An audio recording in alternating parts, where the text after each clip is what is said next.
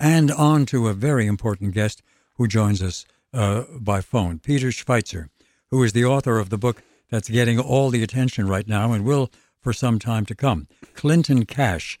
The subtitle The Untold Story of How and Why Foreign Governments and Businesses Helped Make Bill and Hillary Rich.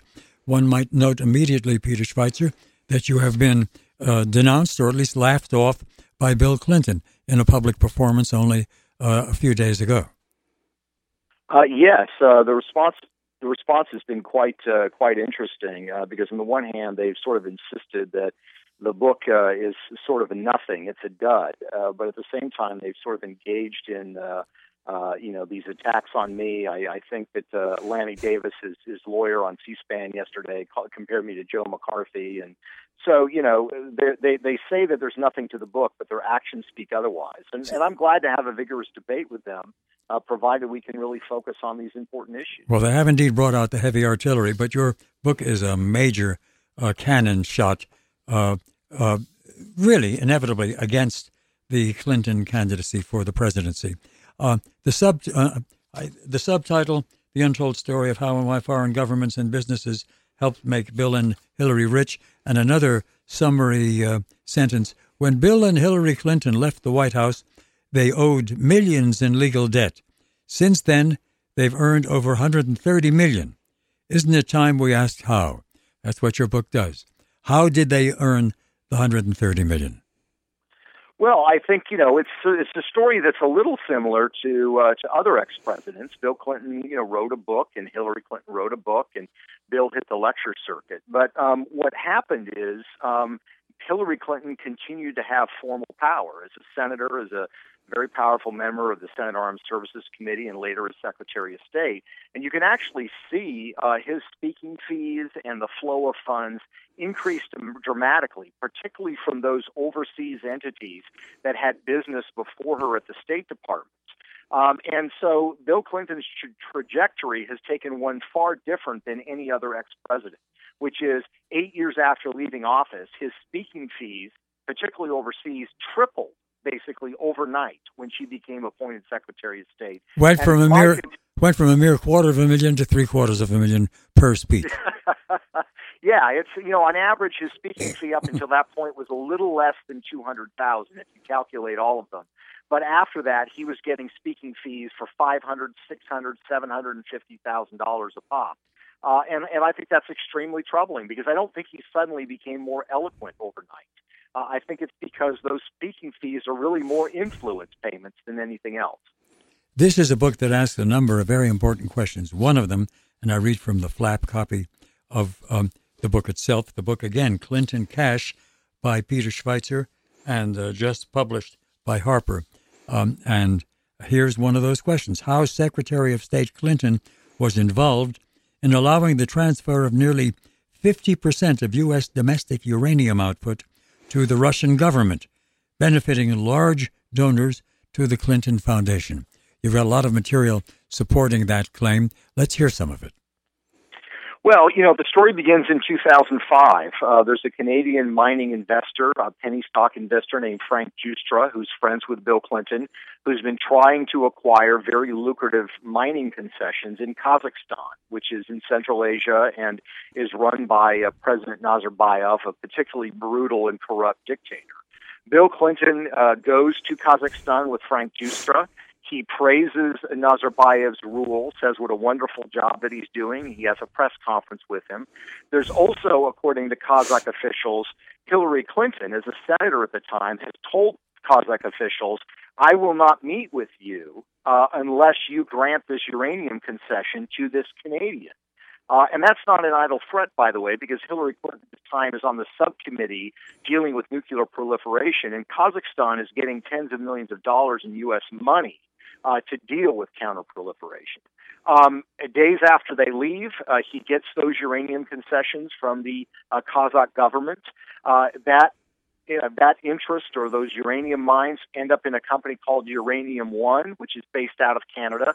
And Uranium One starts acquiring uranium assets in the United States, in Wyoming, and Utah, and Texas, and Arizona.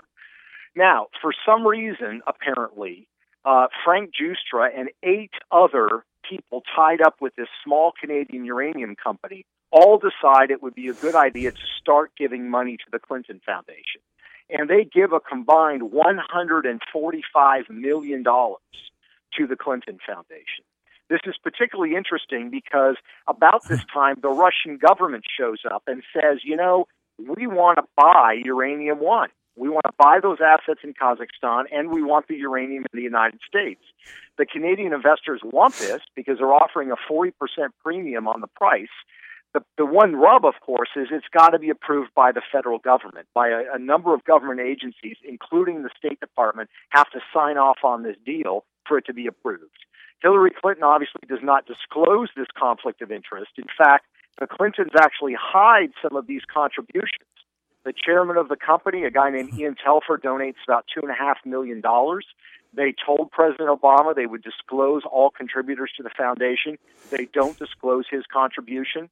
She doesn't mention any of this to anybody, and the State Department signs off and approves the Russian acquisition of this uranium. So, as of today, the Russians control 20% of all of our uranium assets, or what is estimated to be about 50% of our uranium production. Hillary Clinton signed off on the deal, and the foundation received $145 million from shareholders who profited enormously from that deal. Uh, it's very important to point out that uh, the little bit I just read that uh, they've earned over 130 million uh, since um, uh, Bill Clinton uh, left the White House. But of course, the Clinton Foundation, of which you've spoken, has received much more than 130 million from people who are all, or companies or organizations or maybe even countries, all of whom are willing uh, to pay uh, for favors to be received. That's right. I mean, they've taken in since 2001 an estimated $2 billion. That's billion with a B. That's a lot um, more than 130 million. it is indeed, and you know the foundation is is kind of an interesting question mark. Um, you know, there's no question it does some good things. I'm not one of these people that says it doesn't do anything good. The problem is it's a very very unusual and murky charity, and it's not just me saying that. You've got Charity Navigator, which um, evaluates charities regularly. It's very highly regarded. They won't actually rate the Clinton Foundation because of what they call its quote unquote unusual business model.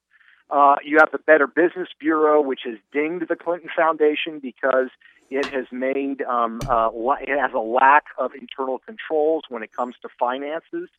So this is a very um, murky foundation. It's hard to actually figure out what it's doing and to measure its effectiveness because of the way it operates. Um, you've talked so far. I've given you opportunity to talk so far about only one of the many cases you review here, the uranium case. How many separate instances of pay to play uh, have you documented in this book? Oh, I you know I would say it's at least two dozen, at least two dozen, and and it, it runs the span everything from uranium to the sale of nuclear technology to India to U.S. policy towards Africa, um, the decision she made on the Keystone XL pipeline.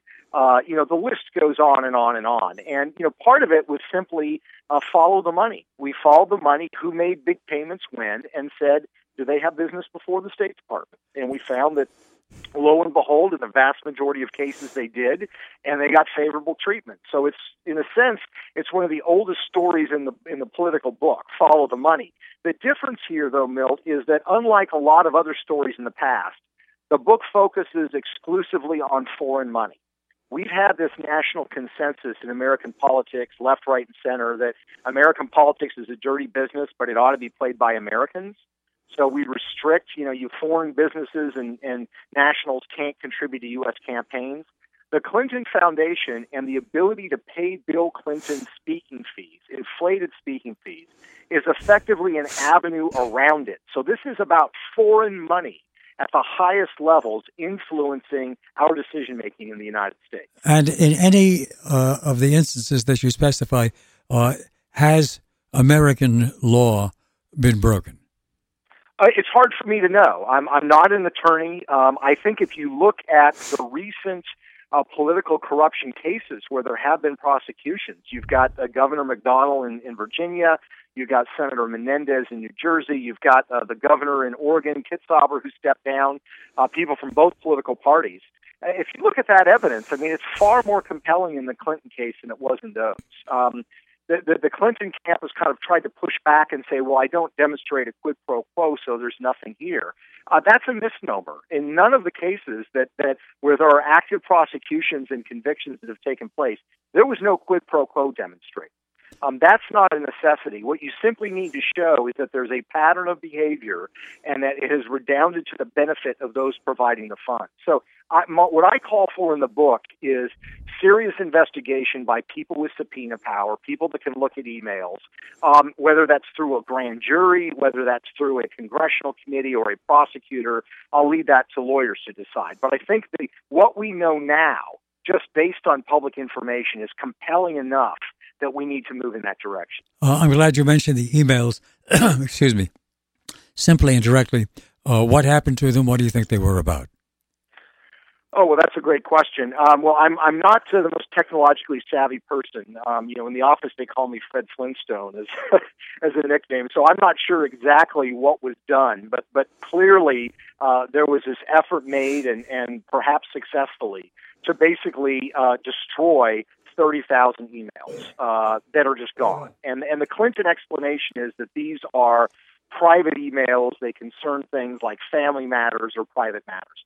What's troubling to me is, and I finished the book before the email scandal broke, what's troubling to me is that they categorize correspondence between Bill and Hillary or correspondence involving the Clinton Foundation as private matters.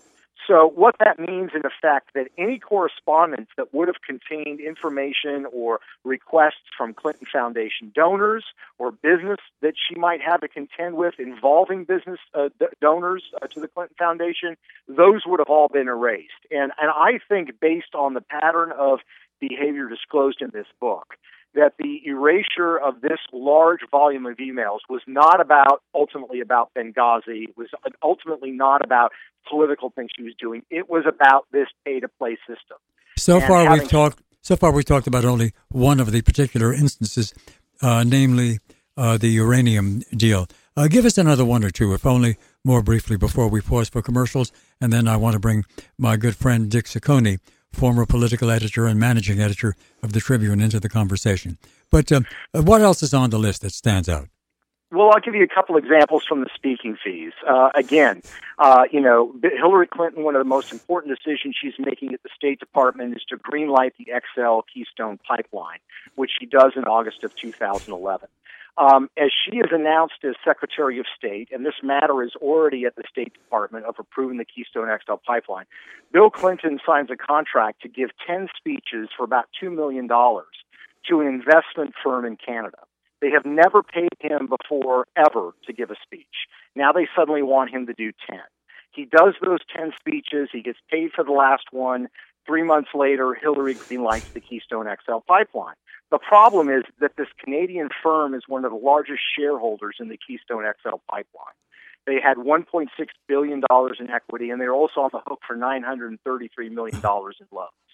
Another speaking, speaking example Ericsson, the Swedish telecom company, uh, is in trouble with the State Department 2009, 2010, 2011 because they're selling telecom equipment to Iran and other repressive regimes. And there's all kinds of State Department cables to the Swedish government, all kinds of threats of taking action against Ericsson. In the midst of all this, again, they have never paid for a speech before. Ericsson gives Bill Clinton his biggest single payday ever, $750,000 for a single speech. Nine days after that, the State Department issues a statement from Hillary Clinton saying that they're not going to take further action in this area and they're counting on Ericsson and other companies to police themselves. And the examples just go on and on and on. By the way, I uh, can't but wonder uh, what's in the actual Clinton speech? Is it the same speech every time? What did he uh, have to say for $750,000? Uh, well, you know, it varies. Usually, it's a variation on on on a similar speech where he talks about how the world is coming closer. Occasionally, he'll put in a, a little section or two, like with Ericsson, he probably talked a little bit about telecom. The problem is, is most of the time these speeches are closed events, so it's impossible to know. But you can look sometimes based on the speech title and see that it's one that he has similarly given over and over again. Uh-huh. um, and uh, probably updated for where necessary by staff. Uh, yes, that's exactly right. And there was actually a report that came out uh, just uh, a few days ago um, that uh, there's evidence. I think it was the Washington Post reporting this that there's evidence now that State Department employees were actually helping Bill Clinton in the preparation of some of his speeches, which certainly would raise serious questions. The fact that he's being paid privately to give those speeches and State Department is using official government resources to help him prepare those speeches, uh, I think obviously raises some serious questions. Uh, we are about to pause and then directly back to uh, Peter Schweizer, uh, drawing from his, uh, to say the least, sensational book. Uh, by sensational, I don't mean that pejoratively, but it has created quite a sensation in American political politics, in American political parlance um, and uh, competition these days. Peter Schweizer, author of Clinton Cash. And we go directly back to Peter Schweizer and bringing in uh, Richard Ciccone after we pause for this. And with us on the phone is Peter Schweizer, who is president of the Government Accountability Institute and was for a while a research fellow at the Hoover Institution and was for a while uh, a, a speechwriter for the second President Bush. In studio with me, an old friend, Richard Ciccone, uh, who uh, these days is professor of American Studies and Journalism at Notre Dame and was for many years political editor and then managing editor of the Chicago Tribune. And uh, Richard Ciccone, I turn it over to you. Uh, Peter, in your research, uh, were you able to discern whether anyone else sitting on the Senate Foreign Relations Committee, or for that matter, any committee that would have dealings with foreign powers, uh, received any kind of contributions, campaign, uh, not probably not campaign, it would be illegal, but did any other members of the Senate have foundations or uh, did they in any way get money funneled from foreign governments? Uh, I think that's a great question. Um, no, I think the, the only way that you could uh, potentially say that they're trying to, uh, you know, to benefit indirectly a, a politician would be, you know, that foreign firms hire lobbyists, and they will oftentimes hire, you know, congressional staffers who work for a senator as an avenue of getting to them. Um, it's possible, I guess, it's conceivable that you know, some members of the Senate, uh, by some estimates, 30 of them, have family members, immediate family members that are lobbyists.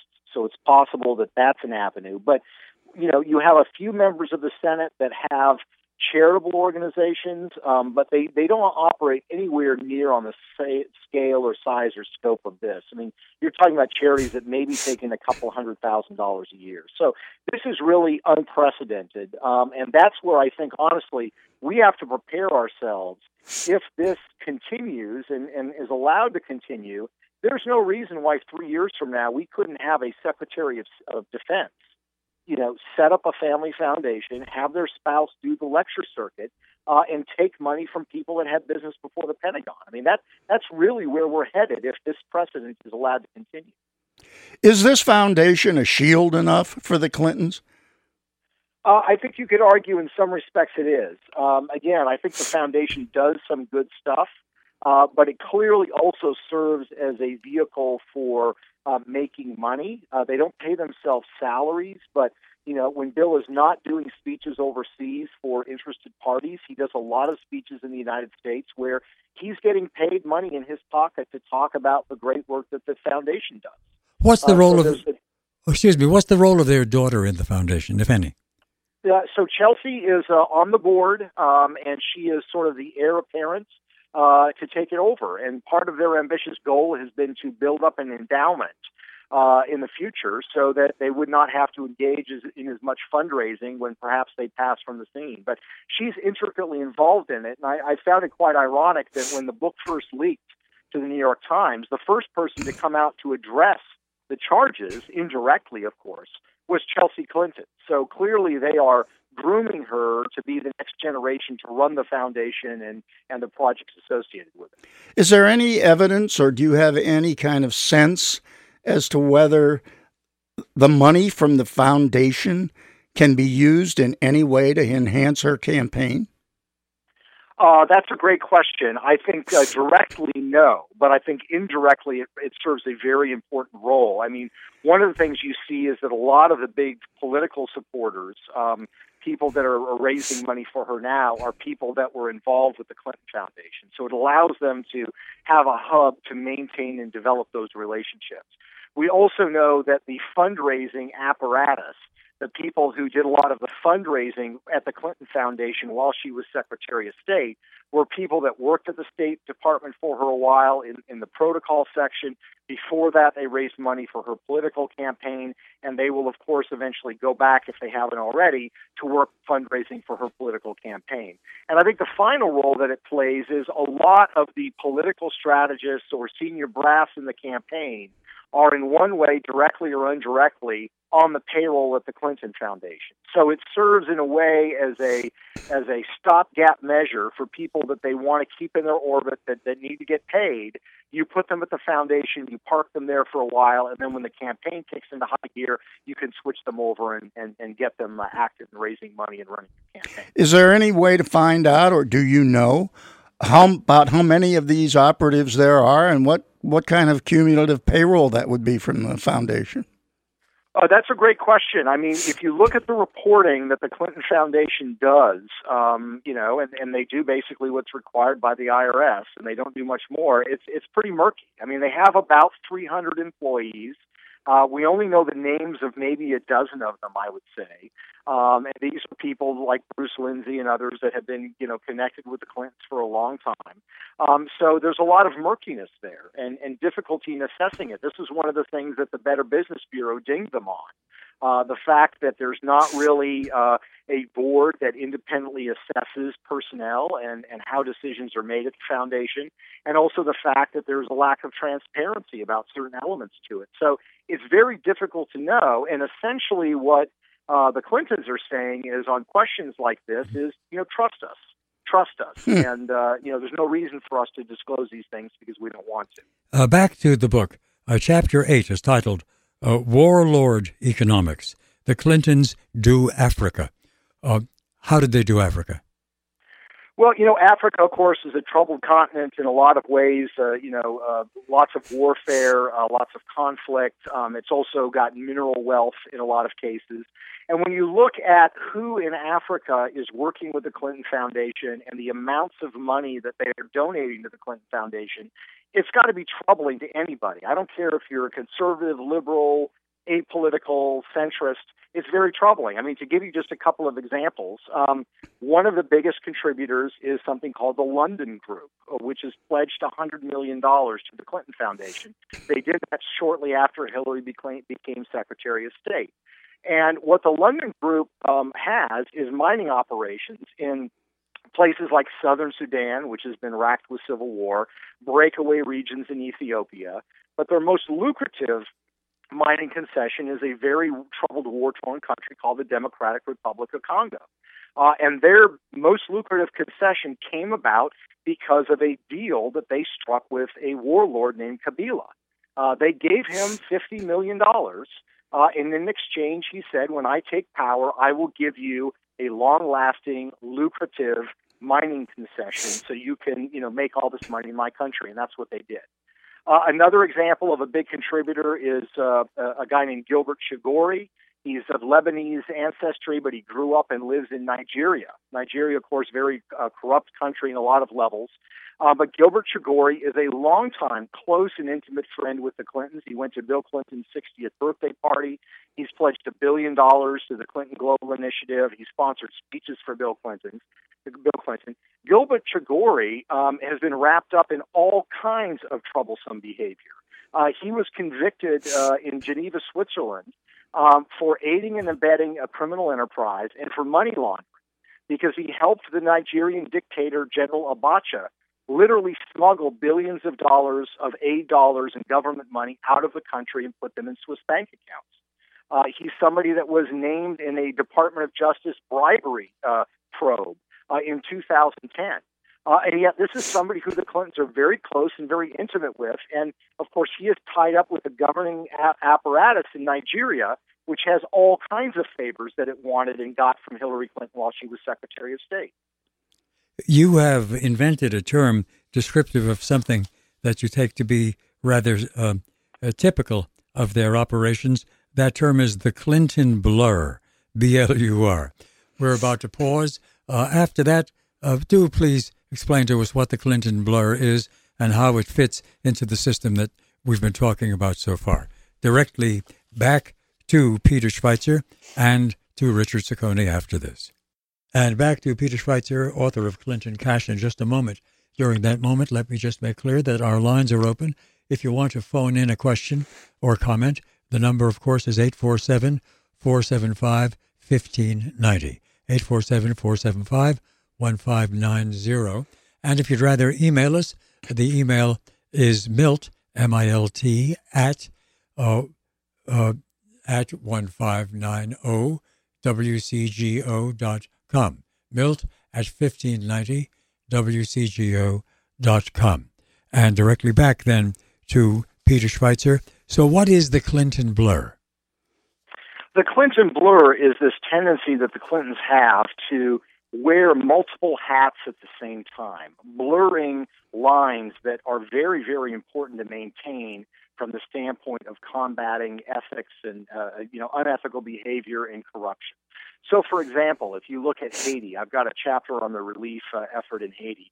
When Bill Clinton was there, he was there as the head of the Clinton Foundation, as the head of the uh, International Haitian Recovery Commission, as the UN Special Envoy, as the spouse to Hillary Clinton, and as a businessman uh, who had people that were trying to get business deals done in Haiti with the Haitian government. And, you know, as The Economist put it, um, the magazine The Economist put it, it's hard to know which hat he's wearing when. And I think that's part of the brilliance, but also the troubling aspect of this. So when you go in and see a foreign government official you don't know if he's asking you about a deal or a question or if he's pushing an agenda point. If he's doing that because he's got money involved in the deal, he's got a friend with money involved in the deal, it's just something that involves the Clinton Foundation. You, you just don't know. And you had saw the same thing with Hillary Clinton at the State Department, where they made very aggressive use of so-called SGE status for employees. This is something called the Special Government Employee Status that was originally designed that if, say, NASA wanted to get help from an astrophysicist at, at an American university, and the astrophysicist didn't want to give up his, his, his tenured position, but wanted to work for NASA for three months, they would give him SGE status so he could maintain his previous job at the university while he was working for NASA. Well, the Clintons took that law and abused it so that political operatives uh, like Huma Abedin, et cetera, worked literally for the State Department while at the same time they were on the payroll of the Clinton Foundation or a consulting firm with, with which the Clintons were involved. And so there's this blurring of these lines, which I think raises huge flags when it comes to ethics and, and uh, dealing with corruption. Uh, let's listen for just a moment to something they were saying about your book and about you on the Morning Joe program at MSNBC. We are we were all talking yesterday about how Hillary needs to get out and talk. I think somebody said yesterday that she's had seven questions asked of her during this campaign and she's answered two. Right. Uh, and just Half trying answer. to go after the author. I mean, you can. I mean, Peter Schweizer, right now, yeah. I mean, he could go off to Vegas and go on an eight-year bender and it wouldn't change the fact that it's the New York Times now that Howard Dean and James Carville and Clinton Inc. are calling right wing operatives. The Washington Post, I mean, it was the Post that came up with the 1,100 donors that weren't disclosed. Right. It was the New York Times that's come up with one story after another on this. It was the Boston Globe that came up with, with stories. Yeah, and there are these, you know, early attacks. He's linked to the Kochs. He's you know, yeah. the, the, the, truth is, yeah. his, his book uh, is a, a, series of, of uh, sort of correspondences. That this happened and this money came in, right? He's actually been pretty modest in his claims about right. how much he has, which I actually kind of respect. Um, he hasn't proven a lot about actual influence peddling, um, uh, but the book, you know, stands on its own right. for some of those things, the, the, lines that it draws between the money and the politics. Right. Who are those people? Do you do you know them, Peter? I don't know, but you know, I'm pretty tired from this book here, so I don't know. Going on a bender in Vegas sounds like it might be a pretty, uh, pretty yeah. prospect. um, no, I think I think uh, Joe Scarborough there makes a very, very important point. Um, you know, this book was leaked early uh, by the Clinton campaign, and they attacked me as sort of a you know right wing hitman, and and certainly I'm conservative. Although I will say that in my my books I've gone after both Republicans and Democrats, um, you know, in previous books. And you could ask John Boehner about me, uh, the Speaker of the House, Republican, and you probably wouldn't get a kind word. So um, I'm, I'm an equal opportunity uh, offender in that respect. But the larger point he makes is absolutely true. When, when, when I finished this book, I thought what we had was so compelling and so troubling that I went to the top investigative reporters at the New York Times, Washington Post, and ABC, and and I also went to the news division at Fox News where I knew some people, and I said, look. I found some very compelling things. My research team has found some very interesting stuff. You ought to look into this. And being the good reporters that they are, they went out and retraced our steps and confirmed what we found. So, as much as the Clintons have tried to say, oh, this is sort of a vast right wing conspiracy, you know, the New York Times, Washington Post, ABC News don't really fit well into a vast right wing conspiracy. It would be awkward to say the least. So I, I think they're exactly right. The story has taken on this momentum uh, that goes well beyond the book, and, and frankly, for me as an author, that's that's very humbling and encouraging. For because for me, it's really about the story. It's about getting this material out and getting people to think about this stuff and see what is happening at the highest levels of our government. Uh, I read uh, the first few paragraphs of a story in the Washington Examiner this very day. Uh, a number of foreign donors pledged new support for Clinton Foundation efforts during a conference in Marrakesh last week, raising questions about the strength of Hillary Clinton's campaign promise to cut off foreign donations to her family philanthropy while she runs for president. The Kingdom of Morocco was among the foreign entities that committed to new projects at the Clinton Global Initiative event, which drew dozens of big ticket donors to the country for a three day meeting headlined by Bill Clinton. Hillary was slated to attend the Marrakesh conference before her name was quietly removed from the schedule earlier this year amid criticism of the foundation's foreign activities. In all, 34 U.S. based and foreign entities offered their support to Clinton Global Initiative projects at the Marrakesh summit. Your first thought in reaction to that?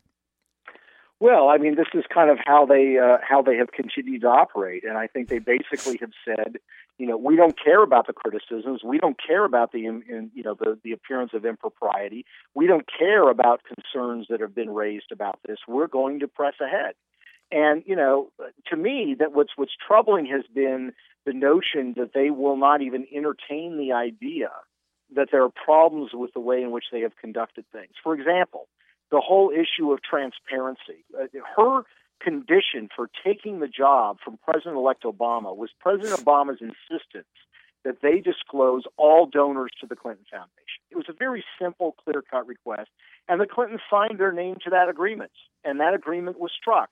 Well, as I pointed out in the book, and has now been confirmed by both the Wall Street Journal and New York Times, is they started violating that agreement almost immediately. There, there were major multi-million dollar donors, including the chairman of this Russian-owned uranium company, that were donating millions of dollars that were never disclosed. So, in effect, they were telling President Obama, for whom she worked, we are not taking seriously our commitment to you. Uh, uh, that, to me, would be a major, major issue or problem. But the Clintons are not interested in addressing it. They just want to continue to move on.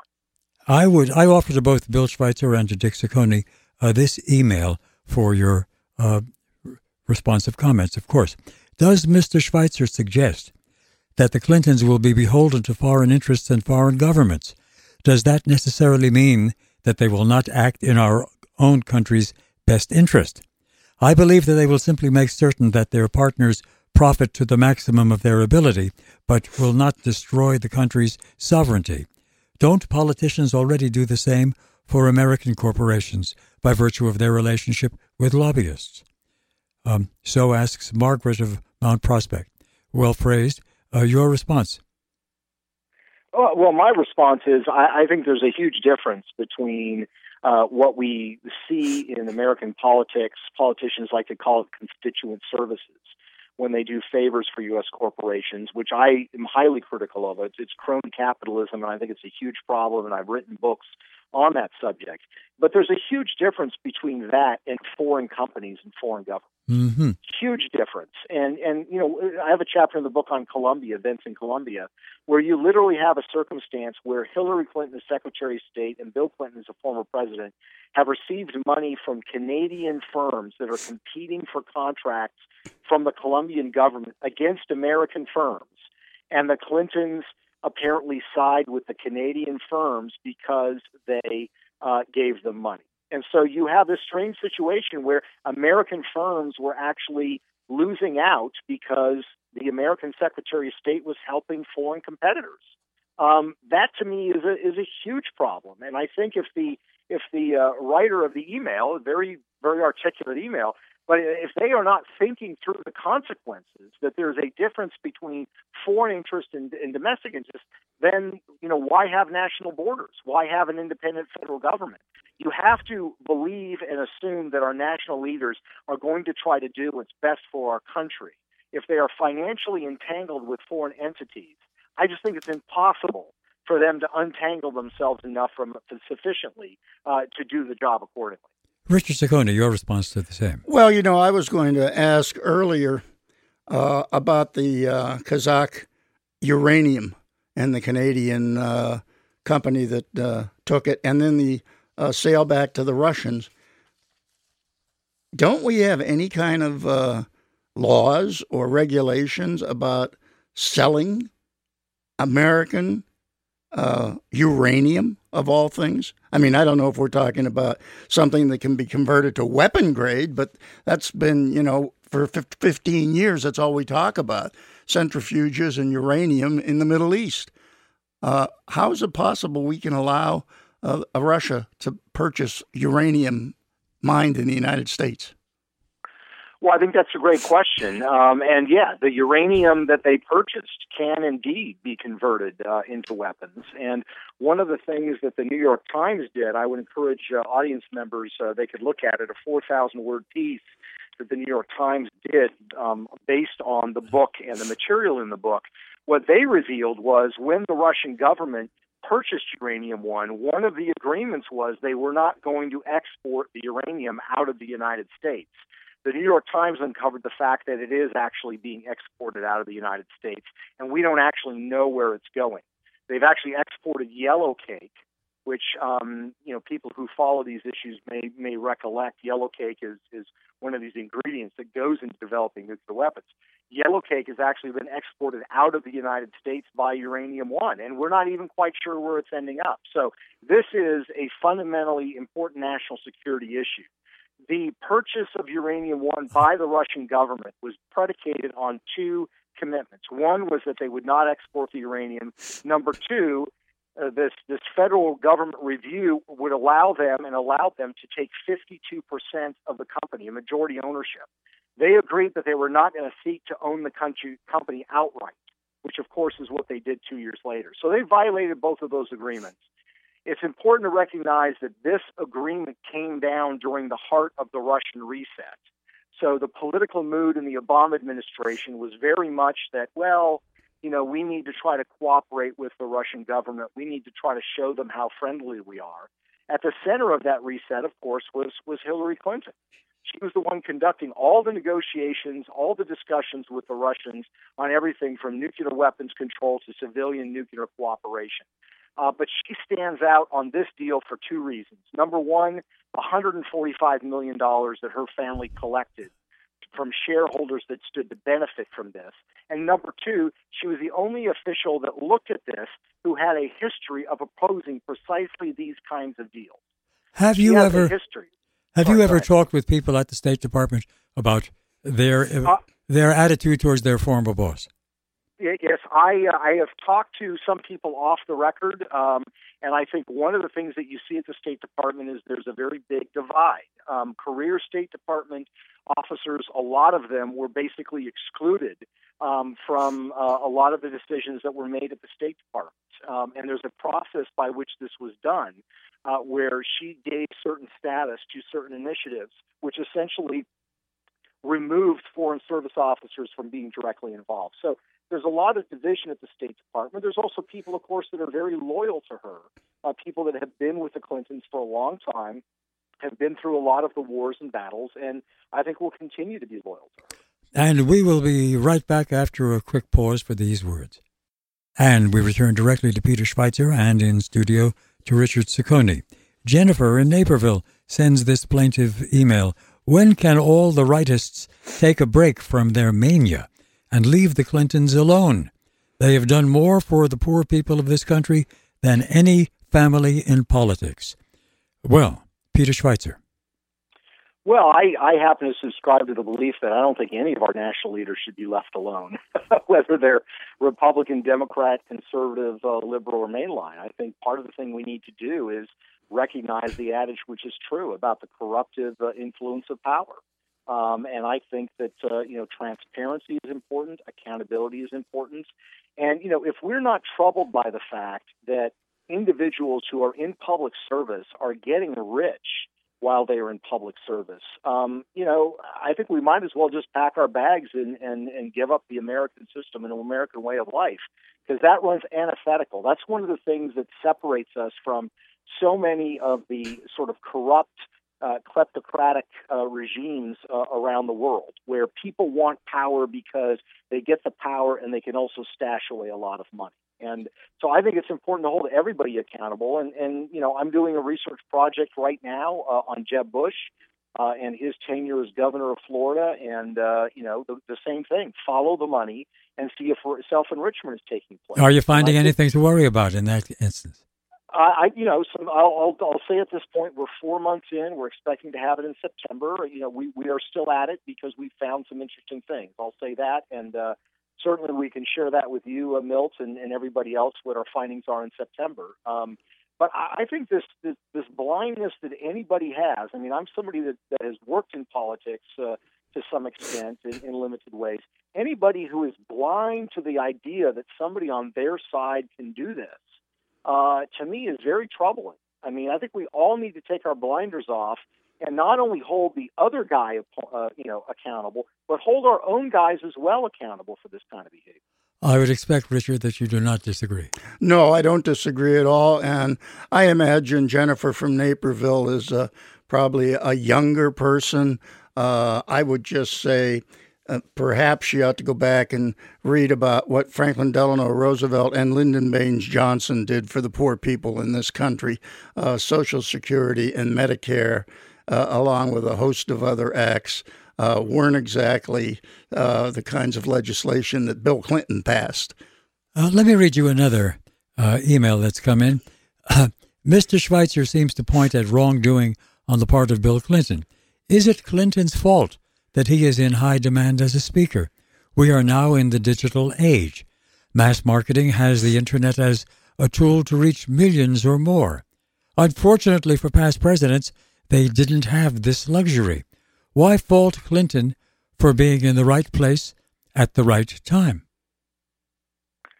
Well, my question again would be why from 2008 to 2009 did his speaking fees, his big payday speaking fees, increase dramatically? I mean, think about the statistic for a minute. Bill Clinton, his entire speaking career, has given 13 speeches for which he was paid $500,000 or more. 13 speeches. Only two of them occurred while his wife was not Secretary of State. I don't think that's because of digital marketing. I don't think that's because he had a certain, you know, gap from 2009 to 2012 where he was suddenly three times more articulate than he was before. You know, come on, let's let's not be naive about this. Now, you can say I don't think that money influenced them. I think it's coincidence that the people that paid that money got favorable treatment. That's fine, but I think the fiction that this is just a, a response of the of the speakers market is is just absurd. I think the, the, the realities are anybody, domestic and foreign, is dying to influence our decision makers, especially if the government has the ability to do something for them or do something to them. So let's not pretend that that doesn't happen. Then the question becomes how do our political figures handle those opportunities? Do they cash in And what do their spouses or family members do that have political power? Do they recuse themselves or they do they take beneficial actions for those who are giving money to their spouses? These are all very, I think, basic and clean questions that we need to ask. Of those 11 speeches, how many of them were uh, paid for by foreign entities? Uh, almost all of them. Almost all of them. I, I, don't have the exact number here, but the big paydays he gave uh, two speeches in Nigeria for seven hundred thousand dollars apiece. Uh, he he got those in 2010, I believe. Again, he had never been paid to speak in Nigeria before. Uh, the relevant factor there is that as Secretary of State, uh, Hillary Clinton, Clinton is required to grant a waiver to a country like Nigeria that receives U.S. foreign aid but does not have transparency in its budgeting process. This was a reform that was put in to deal with, you know, disappearing U.S. foreign aid. So again, why did a businessman closely tied to President Goodluck Jonathan of Nigeria suddenly decide out of the blue to pay Bill Clinton $1.4 million for two speeches when he had never decided to pay him before? You know, you can say it's coincidence, you can say it's just good marketing. I'm not that naive. Uh, Peter, as we close, uh, and we've just got about two or three minutes left, uh, I note that you are the co founder and president of the Government Accountability Institute, where they're doing very active research of this sort. And uh, I've noted earlier that you were a speechwriter for a while at least uh, in the White House of George W. Bush. But lots of our listeners um, don't know much about your background before that. Can you give us a very quick overview of who you are and how you became who you are? Uh, well, sure. Uh, I grew up in Seattle, Washington. Uh, went to George Washington University as an undergraduate. Went to Oxford, uh, where I received my master's degree. Uh, worked as a consultant with NBC News for a little bit. Uh, became a fellow at the Hoover Institution out at Stanford University. Was there for 15 years. Uh, then decided to start this investigative unit, the Government Accountability Institute. Uh, we are based out of Florida. Uh, we're purposely not in Washington D.C. because if we're going to investigate cronyism and corruption, I don't want us to be developing social ties with those we are investigating. And uh, we have gone after people from both sides of the aisle. We've been criticized by people from both sides of the aisle. And we are interested in combating corruption and crony capitalism, which is rampant um, and, and I think will ultimately be the demise of our country if we don't get a handle on it and deal with it. Well, very impressive. Um, the book is very impressive, as is the career that you've just summarized. And the book in hand, and it's widely uh, uh, being sold and read all over the country, is titled Clinton Cash The Untold Story of How and Why Foreign Governments and Businesses Helped Make Bill and Hillary Rich. I thank you, Peter, so much for joining us today. It's always a pleasure to be on with you. Thanks, Mel. Thank you. And Richard, we only do have about a minute left. Any further wise thoughts from one of the wisest men I know? Well, I would have asked Peter this question, but obviously he sort of uh, said what he hoped the impact of his book would be. Uh, and uh, I think the, the dispatch you read from uh, Morocco, uh, he pointed out, just shows they continue to be arrogant. And I just wonder what kind of impact this will have in the presidential election or primary season from a family who can stand up and tell the American public, I never had sex with that woman, and see their favorability rating go up. Uh, one of my favorite little bits of uh, political trivia. I've got uh, 20 seconds. Uh, who was sitting next to him when he said that to the, the reporters? I've never had sex with that woman. I don't recall. Yasser Arafat. Oh, my goodness. was at the White House. we are out of all time. Thanks to all for listening.